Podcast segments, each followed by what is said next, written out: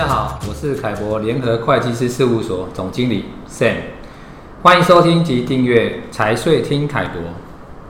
呃，在近期的疫情下，对台商在日本的商业活动会有哪些挑战与因应？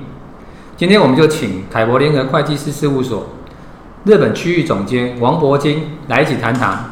Paul 你好，Sam 你好，各位听众大家好。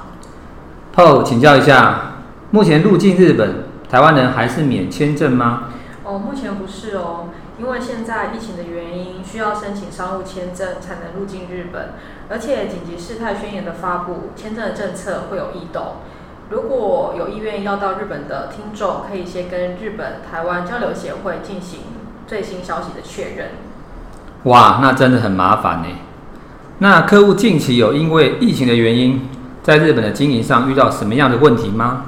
嗯，有一些客户呢，要到日本新设公司呢，或者是说在当地的营业规模要缩减的时候，呃，苦于无法呢从台湾派人到当地支援，所以现阶段客户会选择台湾可以信任的第三方服务公司来协助呢代询厂房啊或银行开户申请，甚至是与呃所谓呃离职的员工进行交接工作。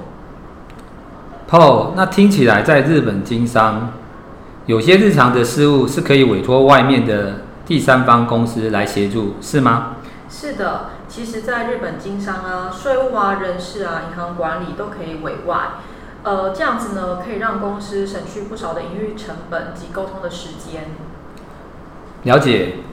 另外，看起来日本疫情好像没有趋缓的趋势，大部分日本企业目前应该经营困难吧？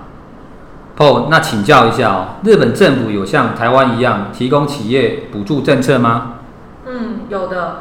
其实从今年开始呢，鼓励既有的日本企业转型啊，所以从四月十五号开始，有分四个时段让企业提出呃转型计划，然后可以申请补助。那补助的金额呢，最高到呃有六千万的日币。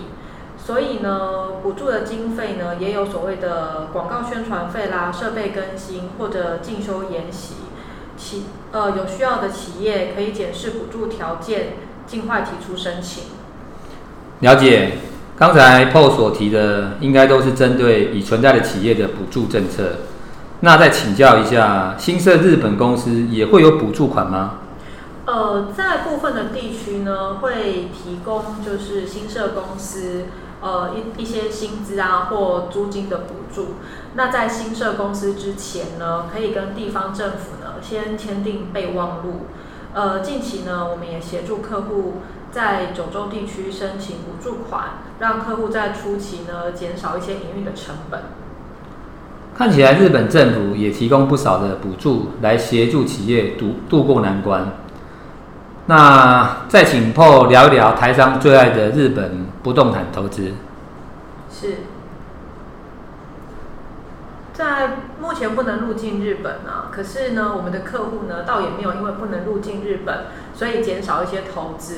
因为现在日本的中介呢，会利用视讯的方式，让客户来看房，然后呢，买卖不动产的时候，也可以异地签约。